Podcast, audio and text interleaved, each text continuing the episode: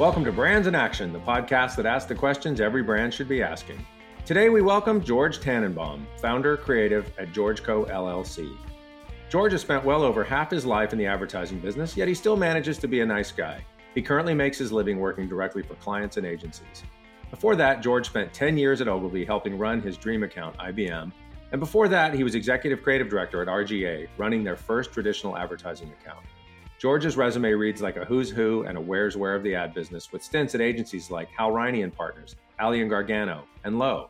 George has won major awards for both creativity and effectiveness in four media channels traditional, direct, interactive, and experiential. He's won a total of 15 Effies, including the Grand Effie and the 550 Sustaining Effie. He might be the only person on earth to have done that. George also writes a popular advertising blog, Ad Aged, that was called a most influential marketing blog by Business Insider. He lives in a small house on the sea in Connecticut with his wife Laura and the world's cutest golden retriever. Hey, George. Hi, David. How are you? Know what? I want to meet this guy someday. he sounds amazing. He does sound pretty cool. Yeah, I have to say. My mother would would be saying right now he should have been a doctor. I don't know. I, I, think she might read that and, and not nah, say that. You didn't know my mother. I'd love to hear a little bit about the history of your business. You know, we we came at the end of what I think of as the golden age. You know, uh, if you, you think about sort of that Mad Men era, when I started in the business, those guys were all sort of my age now. Yeah. Tell me about kind of where you come from and how you started, what got you into this business. There's actually two ways into the story. The first answer, you know, when you're 63 like I am, you get the madman question a lot. But the biggest answer is my uncle Sidney. They grew up poor in Philadelphia, my father's family, and uh, the mother didn't speak English. The father was dead. Sydney somehow got into advertising. You know, it was probably 1948 in Philadelphia. Wow. And the mainline agencies, and there were some big agencies there. I think N.W. Ayer was based in Philly at the yep. time. Yeah. They didn't want to do TV much the same way 30 years ago, the big agencies weren't really interested in interactive. It was, it's not where the money was. Executionally, it was crude. The technology was nascent. It didn't have wide distribution. So he was willing to do TV. Now, mind you, TV in the day was a curvy woman opening a refrigerator and saying, Look how easy the drawers slide. right, right. I, I mean, I hate to say it, a lot of the stuff Media Arts Lab now does with the iPhone and they show you the features it's kind yeah. of what we were doing back then. Indeed. In a very unsophisticated way because A, the technology wasn't there. B, anything you did was I hadn't seen before. So it was cool. Right. So being in Philly, the apple of its day was across the river in Camden, New Jersey, uh, RCA. My uncle Sid had the Philadelphia Phillies account, the RCA account, and uh, Alpo Dog Food, which I think was locally based. Yeah. And he did well. My father started working for his brother and they never got along. And my father, I guess, had greater ambitions, or there weren't there wasn't a need for two Tannenbaums in Philadelphia. So he got a job at an agency in Manhattan, uh, which was a top ten or fifteen agency at the time called Kenyon and Eckhardt. Oh, sure. If you remember back in the day, there were kind of like you could divide the New York agency world pretty equally into thirds. There were the creative shops, big package goods, ugly shops like Kenyon and Eckhardt, William Esty, things like that. Right. And then right. there were a lot of shops kind of somewhere along that spectrum, maybe a little more packaged right. goods, maybe a little more creative. Right. So K&E was in the packaged goods shop. My father was there for his entire career, rising, believe it or not, to uh, chairman of the board. Wow. Weren't they based in Philly? No, no, they were they were New York by that time. They were actually in what was then the Pan Am building. They were an original yeah. tenant yeah, of yeah. Pan Am building, and he got forced out at one point and moved to Chicago. So I had a little bit of a circuitous detour wow. to Chicago. But, you know, I grew up, and this isn't really apocryphal, it might be exaggerated, but I remember, you know, seeing my father get dressed in the morning. And, you know, as a young boy, he'd go to work looking like Rob Petrie from the uh, Dick Van Dyke show, you know, right. uh, you know, a suit and a skinny tie and proper shoes and then all of a sudden, he looked like the character LSD from the producers. you know, he, has got like lapels out to the yeah. neighbors' yards. He's yeah. wearing ties that are literally the width of the crust end of a pizza.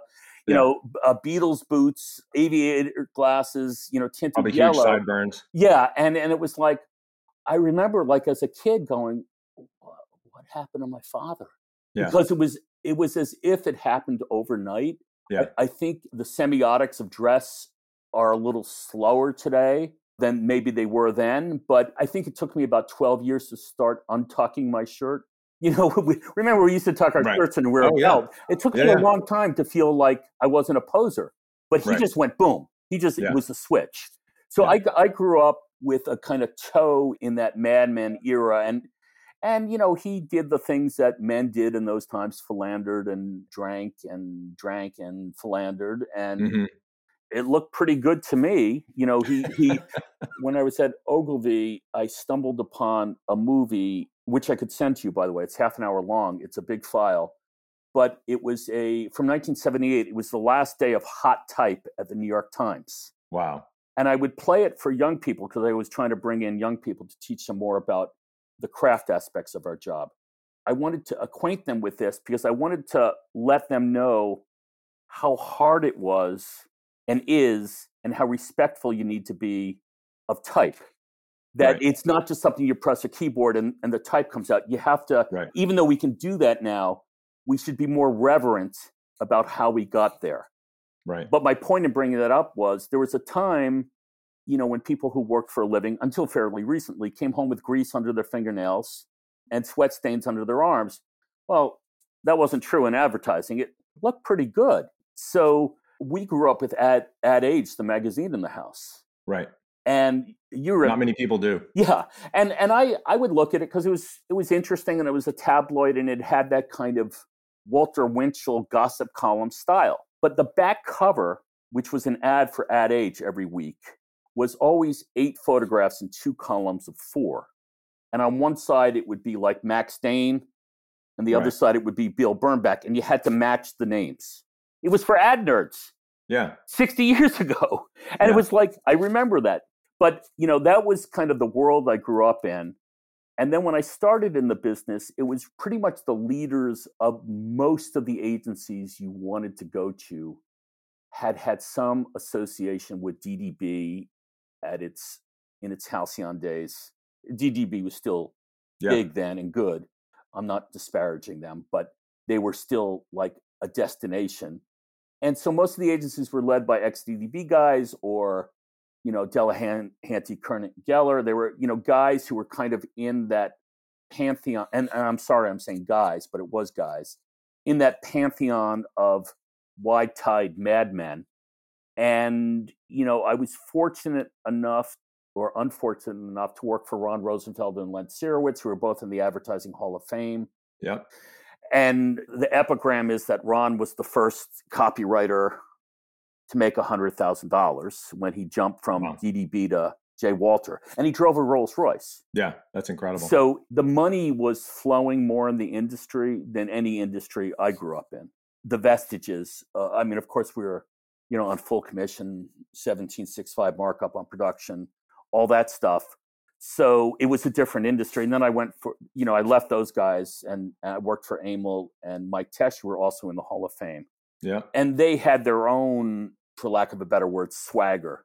So Right. I was never, I don't really drink, as you know. I mean, I'll have a drink, but Right, I'm not a carouser. And um, 37 years of marriage has somewhat impinged upon my philandering. So uh, at It's least not that, a problem for some people. that, that's what I'll tell the judge. So um, yeah, I mean, that's the world I grew up in. It looked pretty good to me.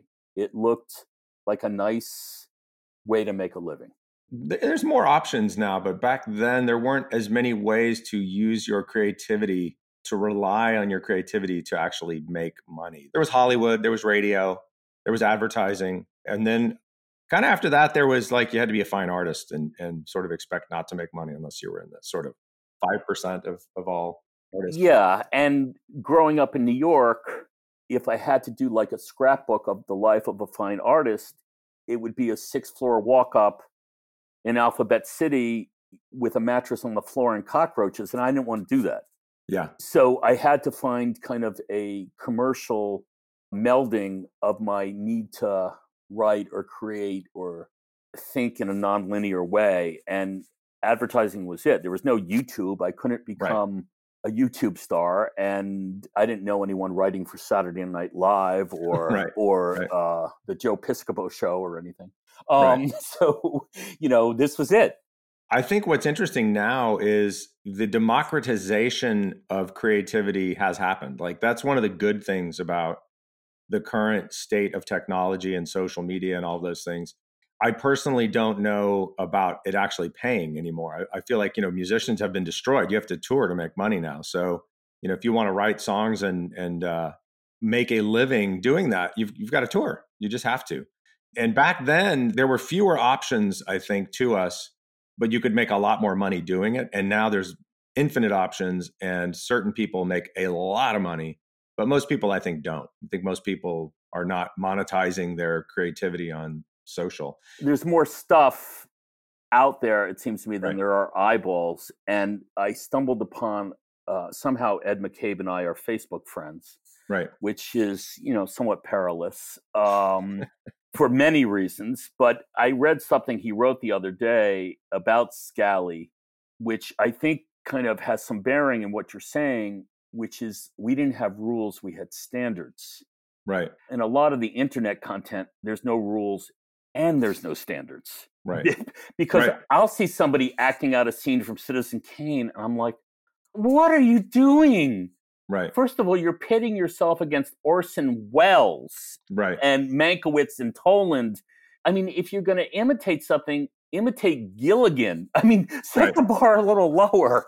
um, and frankly, I think that's true with the craze on corporate content. I, I have no idea why anybody would watch about 98% of the stuff companies produce. It's funny. Most of the creativity is everywhere but advertising right now. Right. You know, I have my theories as to why that is. I think it's the the client gatekeepers have only have ROI in mind because the CMOs get fired after 18 Right. months if they don't deliver X or Y.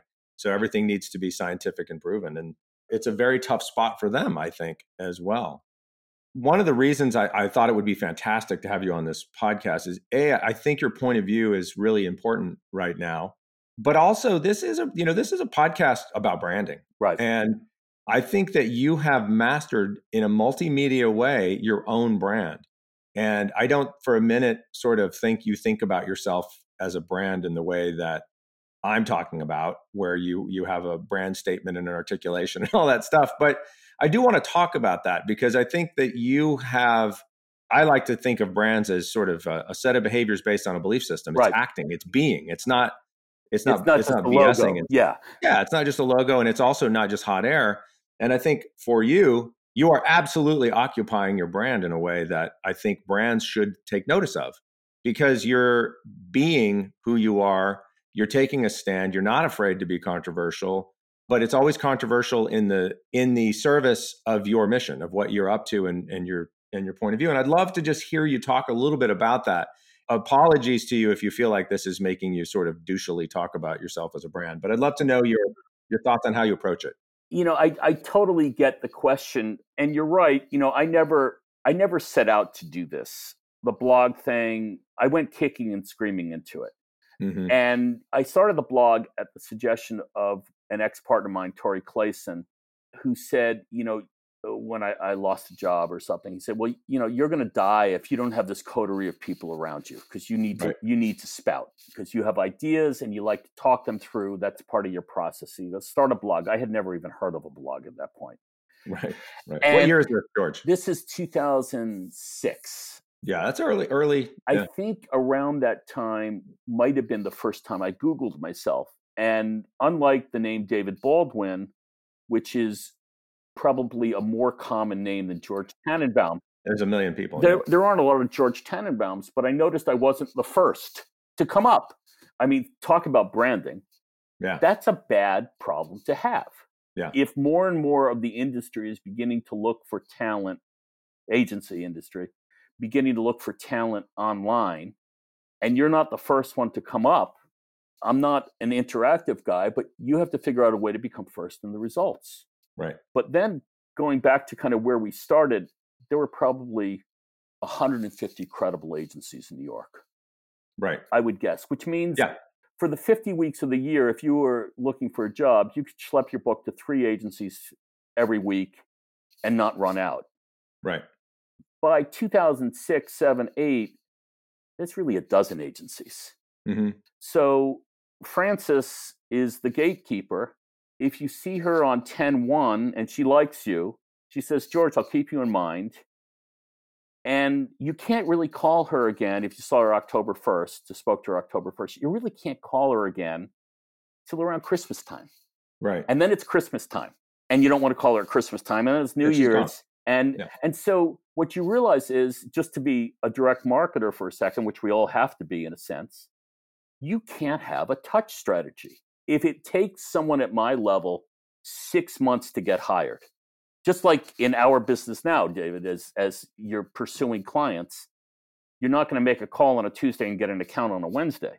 Right. You have to find something to talk to people about. Yeah. It takes years sometimes. Yeah. So I said to myself, well, how am I going to, and I'm a very shy person, how am I going to stay in front of the dozen people who are left hiring without being a pest, without making phone calls? I got to do something every day. So it was really, I was thinking about it this morning as I was out for my, my walk. It's like when I was a kid, I had a job working for, uh, and when my father moved to Chicago and my parents moved to Chicago, I had a job working for a sausage company. And it wasn't as bad as Sinclair Lewis, but uh, I, Yeah. I drove to every, you know, I had to do it like six times in the summer. I had to drive to every supermarket in the in the Chicagoland area and count the shelf spacings that this particular sausage company had, and to see if they were getting, I guess, the shelf space they were paying for. Right.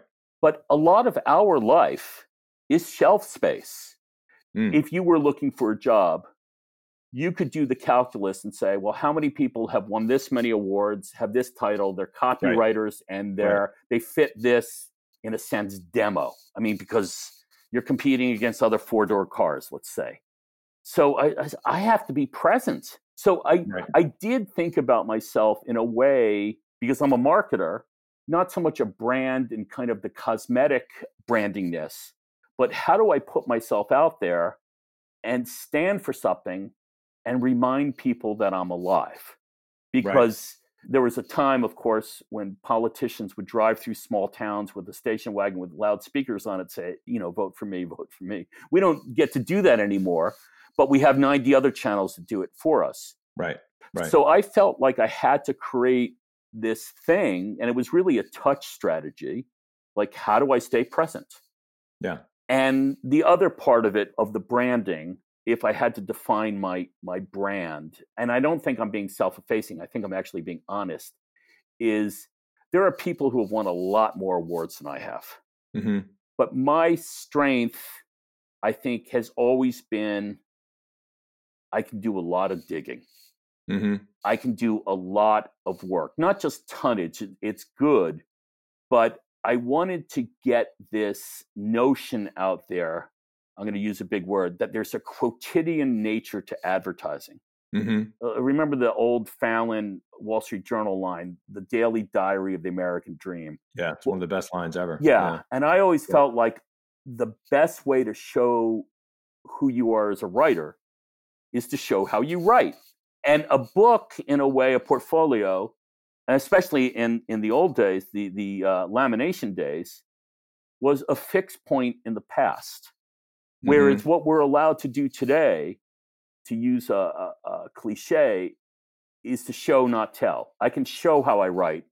Right. I don't have to tell someone through a portfolio on ads that went through, to quote Rich Siegel's blog, 17 rounds. Right. Which, by the way, I, I don't even know if those, we live at a time where something 10 years ago that was great is sort of deemed old hat and maybe irrelevant, you know? I remember going through an old awards book. This is probably like 1985.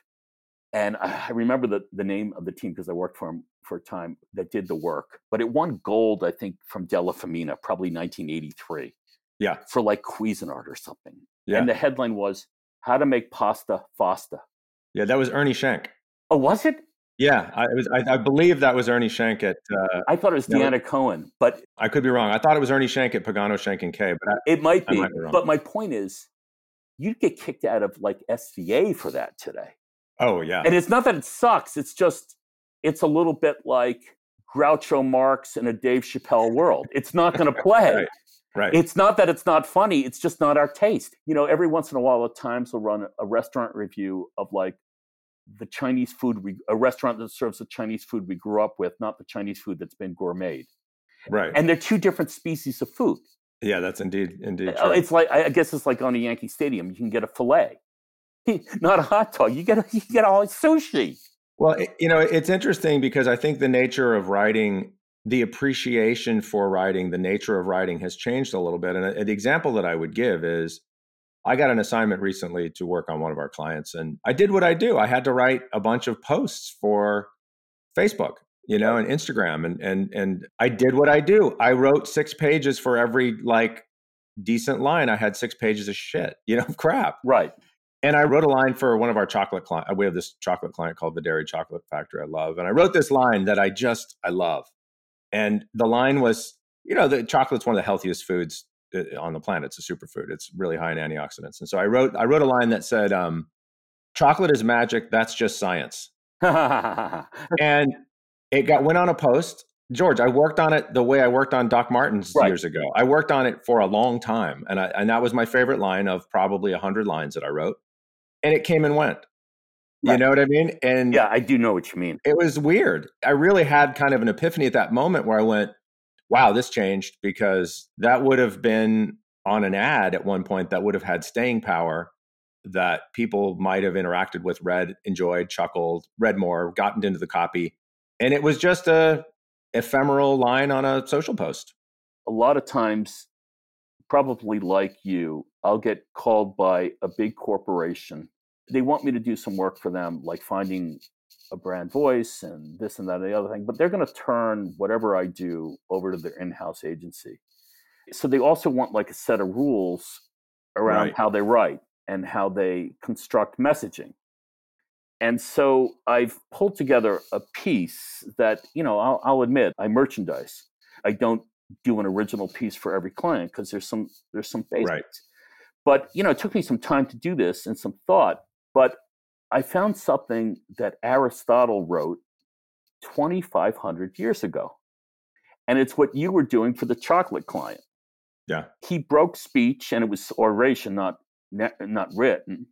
He broke speech down into five parts: exordium, which is the hook Right. narratio, which is the context or background.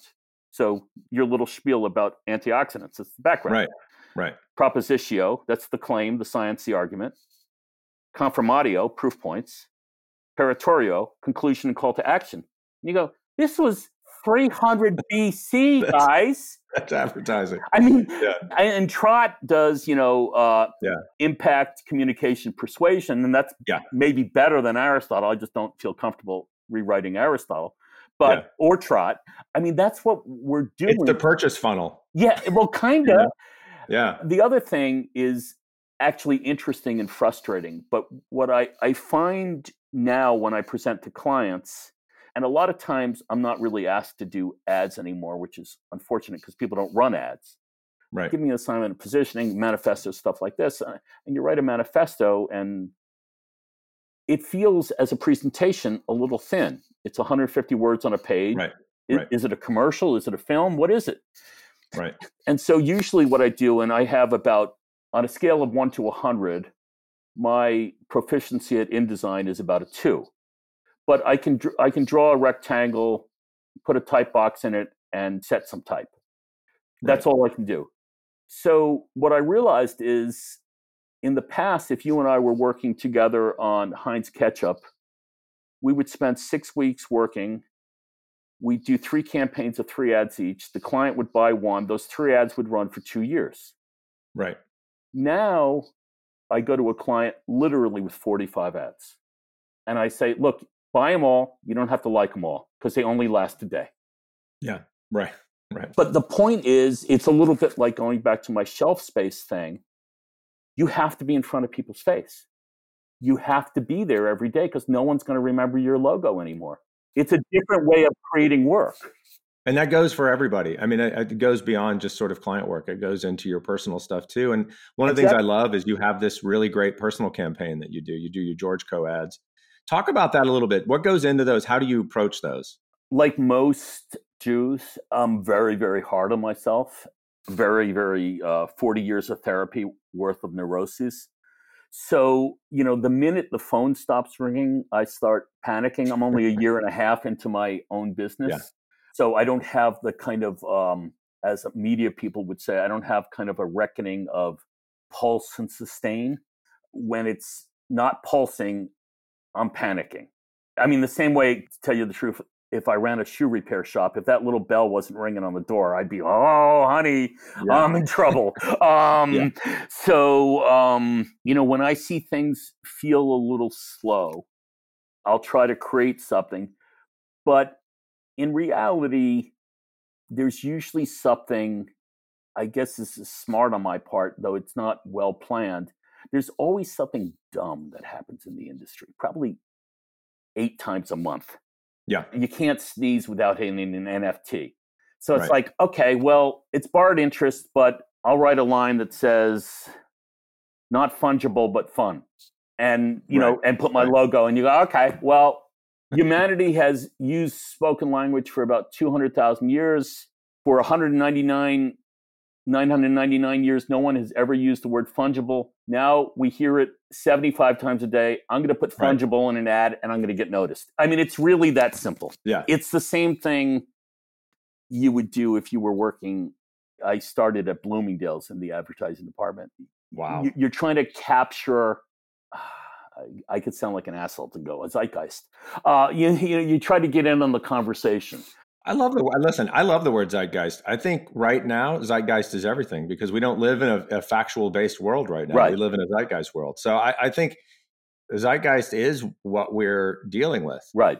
It's become truth. Zeitgeist has become our truths. Right. And that's a very strange place to be, especially for people like us who respect facts and truth. And if I was going to say what I think you're fantastic at, this is my point of view, is you're fantastic at taking technical and complicated and turning it into delightful. Like you're just good at that.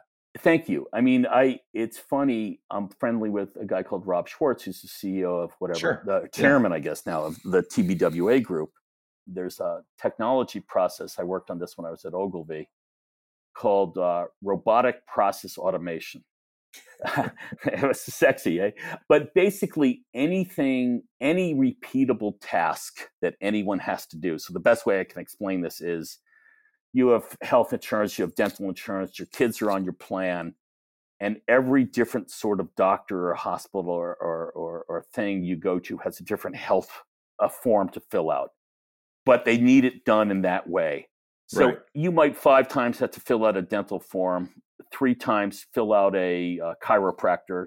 If it's repeatable, it's algorithmic. You can make right. an algorithm right. do it. So robotic right. process automation for let's say an agency holding company says, okay, we deal 80% of our uh, TV production goes to these 12 directors. So I know how Smuggler likes to get paid. I know how Pytka likes to get paid. I, I know how Soundhound likes to get paid or whatever the fuck it is. And I can algorithmicize that. So rather than having five people in a cube doing this billing, robotic processes can do it. Complicated and scary. I mean, in this country, the jobs have already been lost, but the next wave of job loss is going to happen in like the phone trees in in yep. in the subcontinent, India. But what I did, and it won the pitch, was I wrote a children's book explaining robotic process automation. And I mean, I, I literally did it's it. At, it's a brilliant idea to make it safe and uh, consumable. Yeah. And it won the pitch.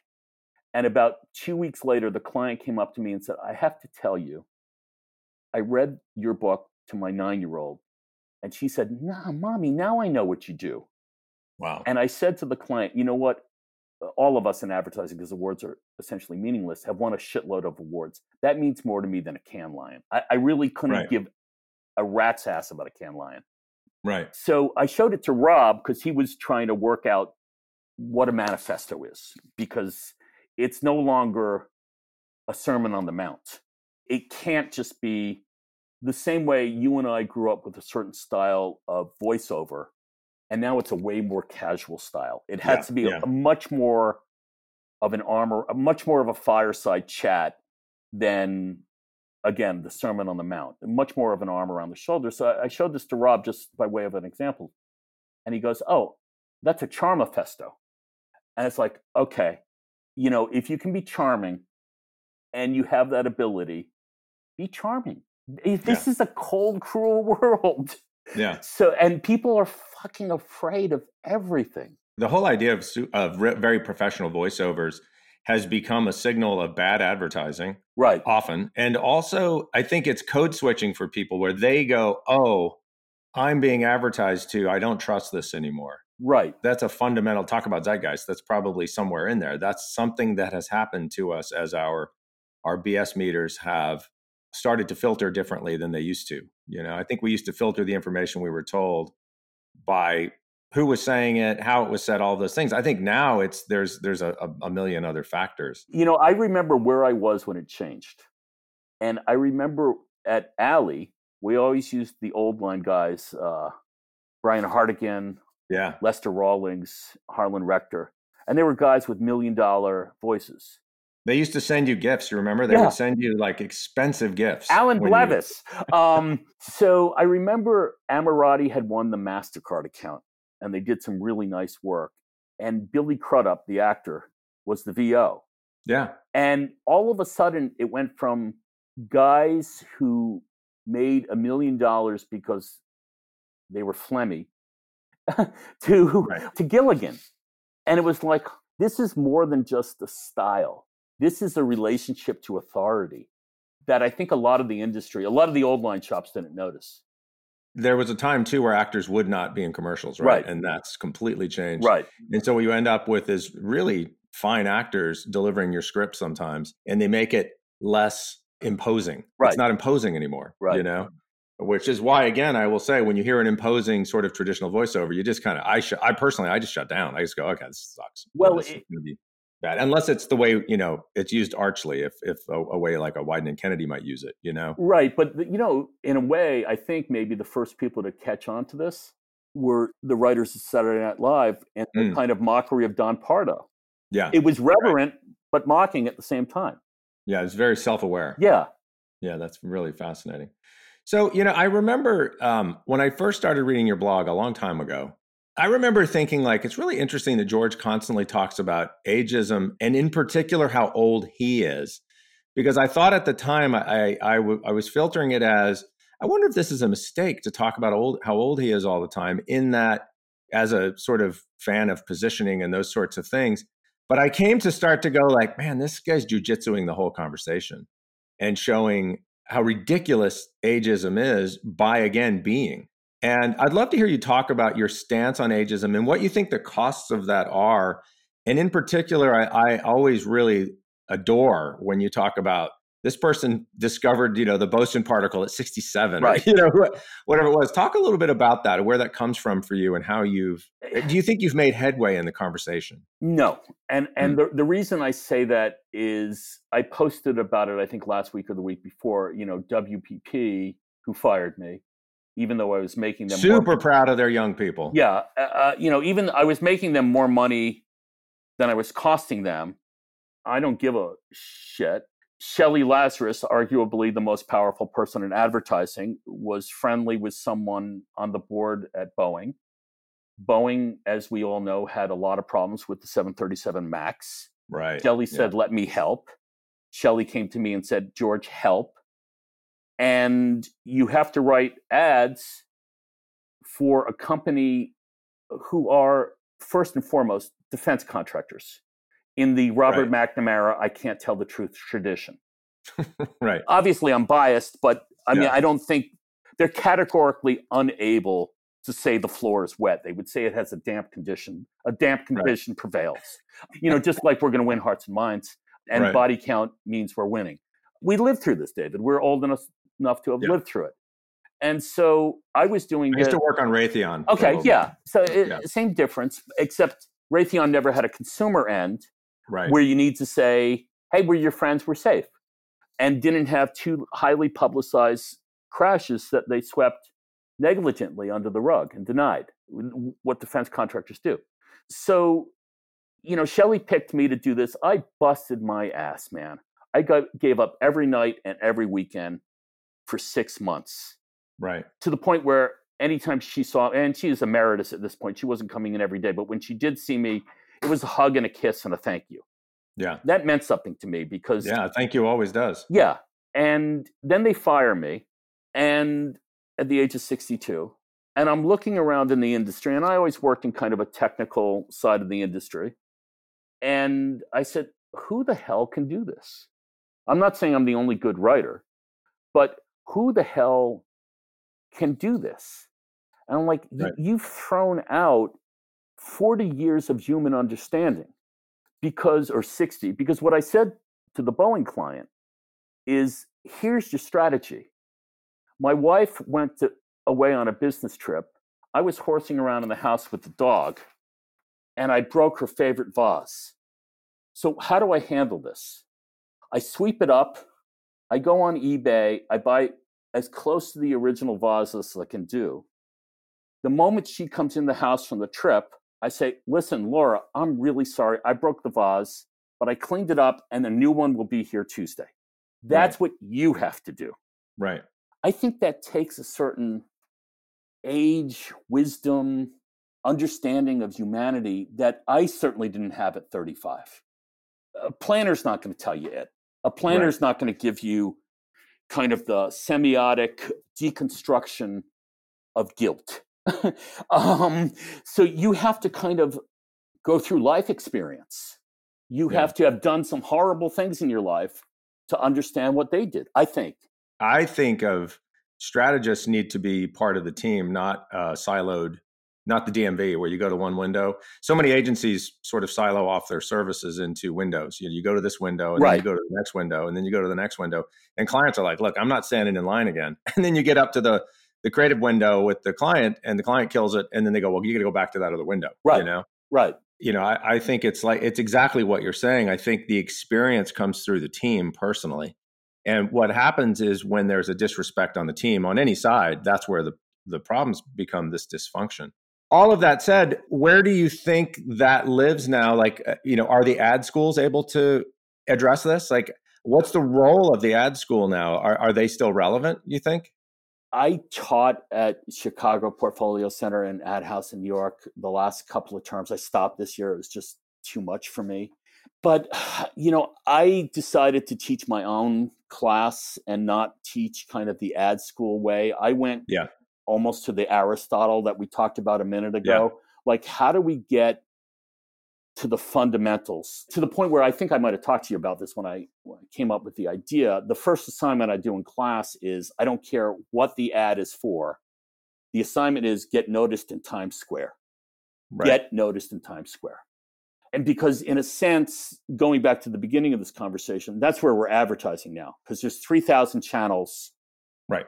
And nobody gives a shit about saran wrap. Um, right. Nobody.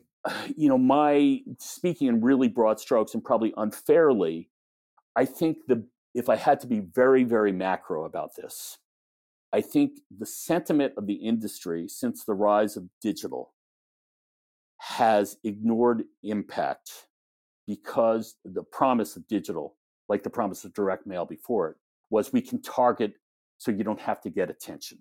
Right. I can send you something about guitars, and I know you're going to open it because you're a guitar right. guy. It doesn't right. have to be if Stradivarius made a guitar, this would be it. It doesn't right. have to be thoughtful, assuming that was good. But I think that lack of kind of, for lack of a better word, grabbing someone by the lapels and yeah. saying, Notice me, is endemic to the industry. And going back to your question a few minutes ago about this campaign for myself, at its very simplest, this is about getting noticed. Right. You know, Steve Hayden used to say, Steve was my mentor, I was his protege, and I was lucky enough to sit at his knee. And one of the things he would always An amazing mentor. Yeah, he was just. I mean, he still yeah. is. Uh, one of the first things he'd he'd ask people when he met them, because he's a convivial guy but very shy, so he knows how to play the game, is you know, were you a first child? Were you a middle child? Were you a youngest child? And if he said, no, I'm, I'm a younger child, I'm a middle child, whatever, if he said that, he'd always say, oh, good. Because the best ad people are never first children. Interesting. Because first children don't have to work to get noticed. Hmm. we have, Yeah. I mean, were you a first?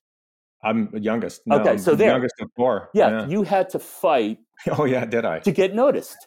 Yeah. So, I mean, if you think about like turtles are going to come back to the same nest on the same Yeah. beach, you know, we're going to do what we did at two weeks old. Right. You know, we have to get mommy's attention. Yeah. So, I mean, that's what this is about.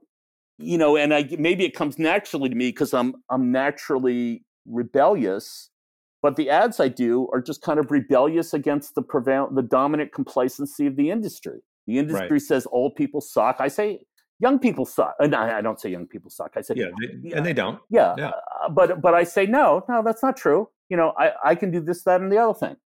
I will also say this about young people right now is I think the young people that I deal with care more than the young people I dealt with 20 years ago. Now, what do they care about? They don't necessarily have the sort of they li- don't live in the same milieu of craft and some Right. of those things. But they really do care about what they're working on, what the client feels that it worked, and they want to know, you know, of course they want to win awards and all those things. And and and that's a whole other conversation that we probably should have because I think I'd, lo- I'd love your point of view on it. But it's it really is a very mindful, interesting group of young people coming into the business right now, and I really like them. And I think there was 15, 20 years ago, I didn't like them so much. You know, Right. I, I was like, oh god, they're they're a pain in the ass. They're entitled, and I don't mean entitled like they're millennial entitled. They're just entitled in that it's what I used to call the cool shit Right. uh, philosophy of if anybody came into my office and said i just want to do cool shit i'd go oh god i'm so sorry you, you chose this field you will sometimes you know Right. Right. Right. but don't ever say that to a client because what you need to do is do cool shit for a client without them realizing you're trying to do cool shit. Like you need to come up with novel really interesting ways to tell their stories and get the results they need to get. And if that's what you mean we're all in. But if you think this is some art project you just joined there's like maybe an agency or two you can go to that that will do that.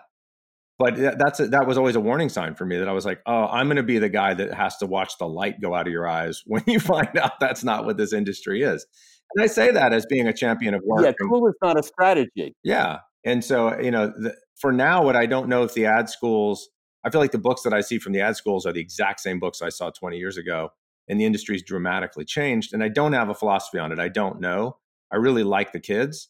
I feel like the ad schools might be teaching a, a context that is not there anymore. I get frustrated looking at books. Maybe I'll admit I'm being too rigid. Hmm. I was used to, you know, having, and this dates me, but metaphorically, 20 laminations. Okay, okay, okay, okay. Good pile. No, Yeah. no, no. Bad pile. Then I'd go through the good top pile with more depth, look at the reels, look at nutty stuff that's in there. But now I see six minute case studies Right. and I don't have the time. Right. And as a matter of fact, I don't know if I asked you to do this. I can send it to you if you're curious. Before I taught a couple terms ago, I went to about 10 or 15 different different level creatives and recruiters in the industry and I said, "How do you look at a book?" Mm. And I compiled it because I thought it was important for students to understand their audience. Your audience is fucking busy. No one Right. can take a whole day off to look at books. I mean, you, you can hardly do it with director's reels, Right. and you're spending Right. you're about to spend a million dollars. So you really can't do it with portfolios. I worked at this. I mean, this this to me was an important document. It could also, in my humble estimation, could also be publishable. You have How I Look at a Book by luminaries like Simpson, Hayden, Yeah. Joe Alexander, whoever it is, Sally Mars at McCann. You know, so I went on the recruitment side and I went on the, the Hall of Fame side and then I went on the kind of roll up your sleeve side. And, you know, I go, well, th- God, this is an easy series. How I attack a brief, how I uh, Yeah. start writing copy. I mean, this is this is easy. Is this something we could post on this page when we? yeah, yeah, I'm, I'm looking for it now. Um, I gave this to all the all the kids. It's um, 3,500 words long. Yeah. You know, Dave Trott, friend of mine, Mark Klein, Rob Schwartz, David Baldwin, you were in it. Uh, okay. Mark Hartzman, uh, writer who used to work for me, Eric Aronin, Leslie Sims, who you know, Sally Mars, John Long, EC at Ogilvy, Vicky, ECD, formerly at Ogilvy, Hayden, Chris Beresford Hill from TBWA, and then you know some young people, creative manager at Day, and the two guys who who who run the ad house. So uh, 15 people, and I send this to them, and everyone to a person said basically, it's got to stop me. It's got to be quick. Yeah. And then you start uh, because basically I was saying in class, I can't live with you telling me 10 minutes of why this work is good and then showing me the work. Because right. the viewer doesn't get the explanation, guys. Right. Show me the work. And I would ask them to say, you can do convince that because convince motorcycle riders that, you know, the Vespa is the scooter that's most like a real motorcycle because it has a bigger engine. I'm just making that up. Right. But give right. me that for your context. But I don't want any more than that. They can't do it. They couldn't do it. Yeah. I found that That's very incredible. frustrating. Yeah. When you get stuck, one of the, the best pieces of advice, and I, I think it's David Abbott, I'm not sure, but is just write a letter to somebody. Yeah. You know, just just when you're writing copy, write a letter. And I find when you do Well, that was Bob that was Bob Levenson Oh, it was? It was the, okay. it was I can send it to you. It's on my blog. It was it was actually the last paragraph of this obituary. It was the reporter quoted a guy called Dominik Imseng, who's German, who wrote a book called uh, ugly is only skin deep about the VW ads. Mm. And it was Levenson saying he puts a piece this this dates us all. He puts a piece of paper in the typewriter, writes "Dear Charlie," then I say what I need to say, then I take it out of the typewriter, cross out "Dear Charlie," and I'm okay. and and, and is it you know it's beautifully you know it's beautifully dumb in a way like the 2000 year old man would be beautifully dumb uh, right. it's just so simple how did you get the word shower you know shh is onomatopoeia and then we discovered hot water. Ow!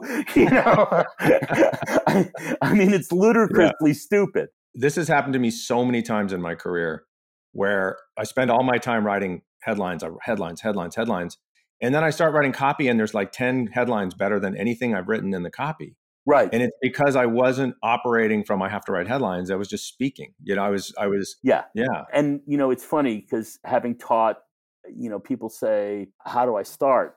and I just say, just start writing. Yeah. Just start writing and don't try to like come up with the best seven words. Just start writing. But people are just, and maybe this is a function of age, they're more afraid to do it than I think, oh, certainly than I am now, because that's what I do now. Or sometimes I'll write a bunch of headlines and then to your point, I'll write the body copy and I go, oh, this is so much better or I'll post something online. I'll post one of my ads yeah. online, and I usually try to do like a a jocular, you know, post copy. And a lot of times the post copy is better than the, the headline. Oh.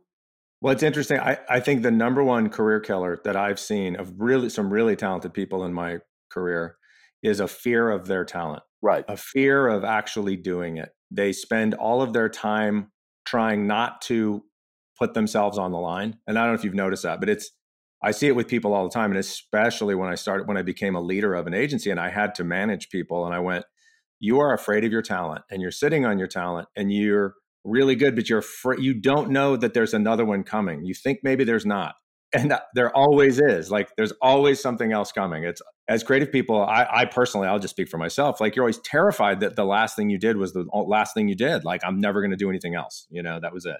I mean, I think that's the hardest thing for me about working solo is there's nobody to give me kind of that and you'd think after 40 yeah. year or a lifetime in a sense of doing this you wouldn't need the affirmation yeah but from a baseball point of view i know that every pitcher who's ever walked on the mound says maybe i've lost that that that foot off my fastball maybe my curve isn't yeah. breaking anymore you know they feel yeah. a twinge and up oh, that's it and Done. yeah. you know or gloria swanson and sunset boulevard. I mean i think everybody has the fear. You're a nicer person than i am because what what i've noticed and it frustrates the fuck out of me yeah. is uh, when i worked in an office i was always an early bird and i would see people get in at 10:30 and then kind of go through like a lady macbeth routine about how busy they are, you know, washing Yeah. their hands, Yeah. pacing, you know, rubbing their temples. Yeah. Those moments where the people who presenting come back from the client, everyone's in a giant conference room at four o'clock. You have to figure out what to do for a meeting the next day. And, you know, it's seven thirty at night by the time, you know, they tell you all the changes that need to be made. And then it's ten thirty at night before people start going, all we really have to do is change all the, oh, the butt. And, Right, and right. we're staying till 1.30 in the morning. Right. Just do it. I mean, Yeah. to coin a phrase. Not bad advice. Yeah.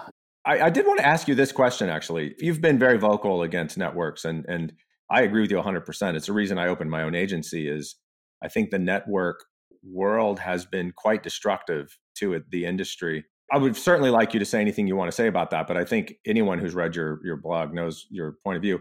I wonder if you've had any blowback from either friends, colleagues, or more officially, have there been any kind of repercussions from your stance against networks? No, not at all. I'm going to name names. I don't. I don't care. I'm not doing anything nefarious or mean. I'm friendly with Rob Reilly, who's the new CCO of Rob's great. the yeah. WPP Group. Yep. And Rob and I go literally back to the early 90s. Yeah. And we've stayed in touch through the years. I, I I'm not sure I could pick him out of a lineup because we haven't seen each other, but but we've you know we've stayed in touch through social media and what and we're we live in a small world. And when Rob just switched from McCann to WPP, I guess he sent me a note the other day on um, Facebook. And it started out as kind of like a frat guy chit chat. And then it was like, hey, you know, lay off some of the holding company bashing. Because I had posted something like, Yeah. uh, I think on the day, the, the anniversary of the day the Titanic sunk, uh, April 12th. I think I had posted a painting of the Titanic sinking and it said, name that agency or name that holding company, something like that. He wrote, hey, lay off, holding companies aren't all bad. And uh, of course, they're not all bad, Rob, but you're an ad guy.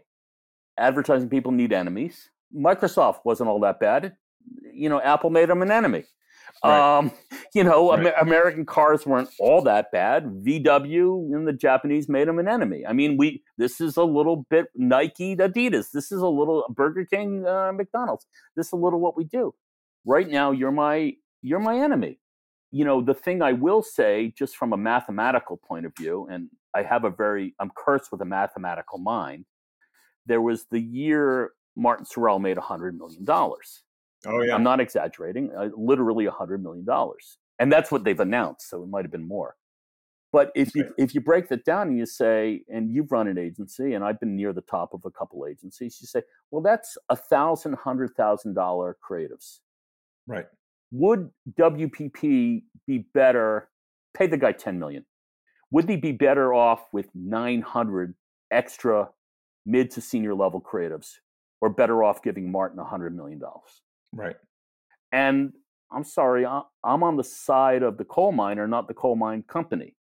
Right. And, you know, I feel like I don't know what you're getting. And frankly, because I was pretty intimate with most of my clients over the years, a lot of them would say the same thing to me. Like, there were 14 people in that meeting, 11 of them were texting. You were the only one working with us. I mean, working, not just defending. Yeah. Listening, playing back, responding to trying to get a sense of their predicament, their issues, their needs, which is a job of listening. And everybody else was tapping on their keyboard or or texting and you're like what are we doing here Yeah. why do we have this infrastructure and and maybe it's uh, it's a new york thing on the rare day that you run out at five because you have a dental appointment or a kid in ballet recital you see the black cars lined up in front of the agency and 36 hours earlier you got an email from you know finance saying no more cabs before nine Right. and you go Right. wait i mean Yeah. Yeah. you know this is the kind of like i said i do a lot of work and maybe this is grandiose david but you know guiding clients And there seems to be just as much as there's um, in your parlance, there's a kind of conflict between shareholder economics running a company for the shareholders' benefits and stakeholder right. way of right. doing it. Right, exactly. There's a new, new-ish phrase uh, or set of phrases called yo-yo versus wit. Yo-yo is you're on your own, and yeah. wit is we're in this together. It's another way yeah. of saying shareholder stakeholder. Right. But you know, so often I felt under the aegis of a holding company, you're on your own, man. Yeah. You're not working on a cool account. You might be working on the richest account, but you're not working on a cool account. You're not winning us awards. We're not going to give you resources. We're not going to give you a raise. We're not going to give you any help. You're on your own. And I don't think that's respectful. I don't think that's good. And, you know, the thing that I would say to people at the C level is if you had a million dollars, would you put it in an ad holding company? Yeah. If you were a sports better, would you bet on a team run by a guy who never played the sport? Very interesting. I mean, would you? Would you want? I mean, I'm not a big sports fan, but I'd kind of like the manager of the Yankees to have played baseball. Yeah, I was going to ask you, what would you tell CMOs? Like, if you were going to give a speak at a, a, CMO conference, what would what would it be called? What would the title be? Well, and I wonder if that's it. But if that's not it, what would it be? I mean, I you know, as Jimmy Durante used to say, I've got a million of them. Um, you know, but one of the things that I, I, do say to people is, you know, work with the founder and only the founder. Right. And, you know, there's a reason I very self consciously, and I'm, I'm a very shy guy. And as much as this has all been about me, I don't think I'm an egoist, but I called my company George Co. because I know I bring a strange set of skills and my clients get me. It's not that I'm going to do everything, but you get me. And you don't get the bait and switch pitch. You don't get the swoop and poop. Right.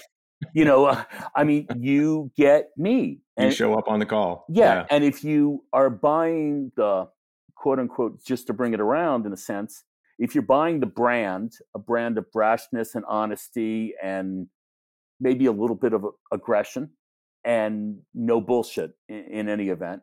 If you're buying that as an ethos, that's what you're going to get. I'm not going to pull punches. And I think sometimes the reason I'm so non subtle on my blog, you know, I could be a lot more subtle, is that this is what I think is right for companies. What's right for companies is to take a stand, not to say we can help. You may be able to, uh, you know, don't take Allegra if you're allergic to Allegra. We're going to help you do this. You know, the CMO when I worked on Mercedes used to say a car should make you feel 15 years younger and 15 years lighter. Okay, well, that's. Yeah. I mean, and we're we're a certain age. We're both. I mean, incredibly well built, but um, but, but, you know, you can understand the sentiment, like the promise Absolutely. to the viewer. And if you go back to whether it's your definition of a brand or my definition of a brand, they're they're very similar. I just say a brand is a promise to a viewer, and right. or a right. reader, whatever you want to say. But my promise to the viewer is, and this is a little maybe New York street tough, we're going to win. You know, I'm going to yeah, I'm to yeah. do what I need to do to outthink, to outsmart, to outright, to outplot, to outplan everybody else. And I don't I don't know that holding companies can be quite so liberated with their energies. Well, it seems to me holding companies to me seem to be focused on on getting uh, getting on the list as the most award-winning network. Right. And everything has twisted into this again case studies and um, yeah yeah yeah the real work yeah yeah just do that just do, make that sausage do that but what we really need to focus on is i need to get my best people focused on winning at Cannes that is i think what has happened to this business and i don't know that holding companies represent the advertising business anymore i just don't know I, i'm it's an open question for me. I, I don't I don't know. There's a guy um, who I admire. Um, think was kicked out of the Times, New York Times, for being too liberal. His name is Christopher Hedges. Um, he, Yeah. he wrote a book called The Empire of Illusion. And I must say, I read it probably in 2010, and he really predicted the rise of Trump because the first chapter, I think, is on pornography, the second chapter is on wrestling, and the third chapter is on politics. Mm. And you see that confluence in our last few years. You know, the subhead is the end of literacy and the triumph of spectacle. And to my mind, that's a little bit what you're saying when you're talking about um, the holding company's infatuation with the spectacle of Cannes. You know, I wrote a post on it. If I have time, I, I, I condensed the book into 10 bullets for our industry. But I think that the original intent of advertising, Samuel Johnson said in 1754, the soul of advertising is promise, large promise. Most advertising doesn't even make a promise to a viewer anymore. Right. And somehow it seems beneath us to actually sell. Or somebody will say it's, I mean, again, when I was working on AI and Alexa dominated the market by saying that little thing on your table is AI, it's not AI. You know, Right. I, I wrote a whole essay on, on the power of doing things that are hard. AI is hard, man. During Right. this phone call, we've accumulated more petabytes of data than all of civilization has had before 1800. Right. I mean, Right. I'm 92% sure that's right. Now, what do I do maybe, nine- maybe 1900. Yeah, Maybe 1970. yeah. AI is meant to fix that. You think that's easy? No, that's not easy. Yeah, it's incredible. But everything is supposed to be easy. Everything is supposed to be an if then proposition. If you do this, then you'll win an award, then you'll be successful. No, sorry, it's a slog, man. And that's why I write every day. My writing every day is to show the world that what we do is like what an, ag- a farmer did in an agrarian culture. It might take me. Do you know the movie Shane? Yes. You know, there's a scene where Van Heflin and uh, Alan Ladd finally pull the stump up. Yeah. That was a five year project. they didn't blow it up with dynamite. That's incredible.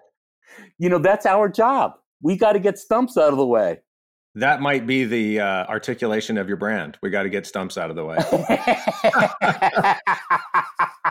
no. George, I, I, I can't thank you enough. I can't thank you David, enough this has been great. We should do this every week. All right, brother. Thank you. This has been another episode of Brands in Action. Many thanks to our guest, George Tannenbaum. Today's show has been brought to you by Pony Source Brewing. Remember, when life gives you lemons, put them in a beer, because that sounds kind of delicious. Pony Source Brewing, drink about it. If you're digging the show, please give us a review and a like. It really does make a difference. Production help by Nathan Nichols, editing by Sarah Voorhees Wendell, executive production by Alexa Tesoriero, and music by Medium Heat. All other help from your friendly neighborhood Baldwin Ant.